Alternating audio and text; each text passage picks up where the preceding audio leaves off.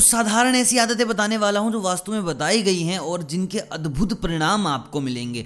और आपको करने में कोई पैसा खर्च नहीं होगा। इस बात की मेरी गारंटी अगर आप ये सब चीज़ें कर लेते हैं तो आपकी घर की जो आर्थिक समस्याएँ हैं, वो दूर होंगी। आपकी सौभाग्य में वृद्धि होगी, आपके घर में झगड़े कम होंगे और आपका जीवन सुख में ही बीतेगा। तो बात करते हैं कुछ साधारण आदतों की जो वास्तु में बताई गई हैं और जो आपके जीवन को बिल्कुल बदल सकती हैं।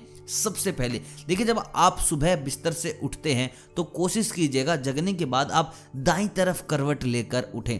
ऐसा करने से आपकी आर्थिक समस्याएँ दूर हो जाती हैं। वास्तव में इस चीज़ के बारे में बताया गया है, अगर आप दाई तरफ़ करवट लेकर उठते हैं तो आप आर्थिक समस्याओं से बचे रहेंगे, आपको आपकी मेहनत का फल मिलता रहेगा, आप पैसों को लेकर कभी भी घबराएँगे नहीं, आपके पास हमेशा कुछ ना कुछ पैसा सेविंग में पड़ा रहेगा।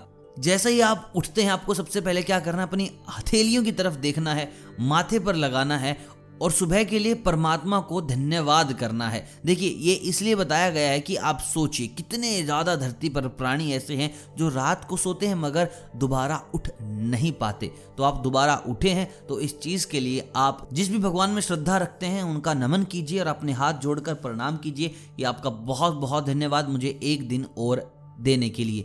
देखिए, कभी भी अपना बिस्तर खराब ना होने दे बिखरा बिखरा ना होने दे जिस दिन आपका बिस्तर बिखरा बिखरा रहने लग गया, मैं आपको बता दूँ, कृपा आप पर रुक जाएगी। जितने भी आप पूजा करते हैं, वो सारी व्यर्थ चली जाएगी। तो अपने बिस्तर को हमेशा साफ़ सुथरा रखें, बनाकर जाएँ और आते वक्त सोएँगे तो आपको इस चीज़ में सहूलियत होगी। देखिए, आप क्या करें? जूते, कपड़े उधर उधर ना फेंके। कुछ लोग ऐसे होते हैं कि आए, कपड़े उतारे, वहाँ फेंक दिए, जूते वहाँ फेंक दिए, सुक्स कहीं फेंक दी, पता नहीं उनका बैग कहाँ है। अगर आप ऐसे इंसान हैं तो आपको कभी भी इज़्ज़त नहीं मिलेगी आपकी सोसाइटी से। बताया गया है, ये चीज़ों से आपका सौभाग्य कम होता है, इन चीज़ों से आपका शौर्य कम होता है, इन चीज़ों से लोग आपकी इज़्ज़त कम करने लग जाते हैं। कुछ ना कुछ ऐसा होगा कि भाई, आपकी इज़्ज़त में कमी आ ही जाएगी। तो जितना हो सके सही तरीके से जिसका जो स्थान है वहीं पर रख दे, वरना आपको सोसाइटी में अपना स्थान नहीं मिलेगा।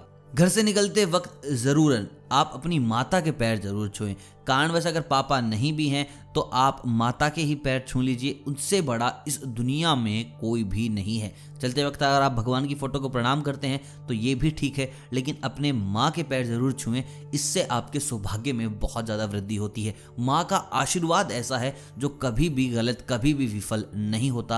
आपको तरक्की मिलेगी ही मिलेगी, आपको सफलता मिलेगी ही मिलेगी।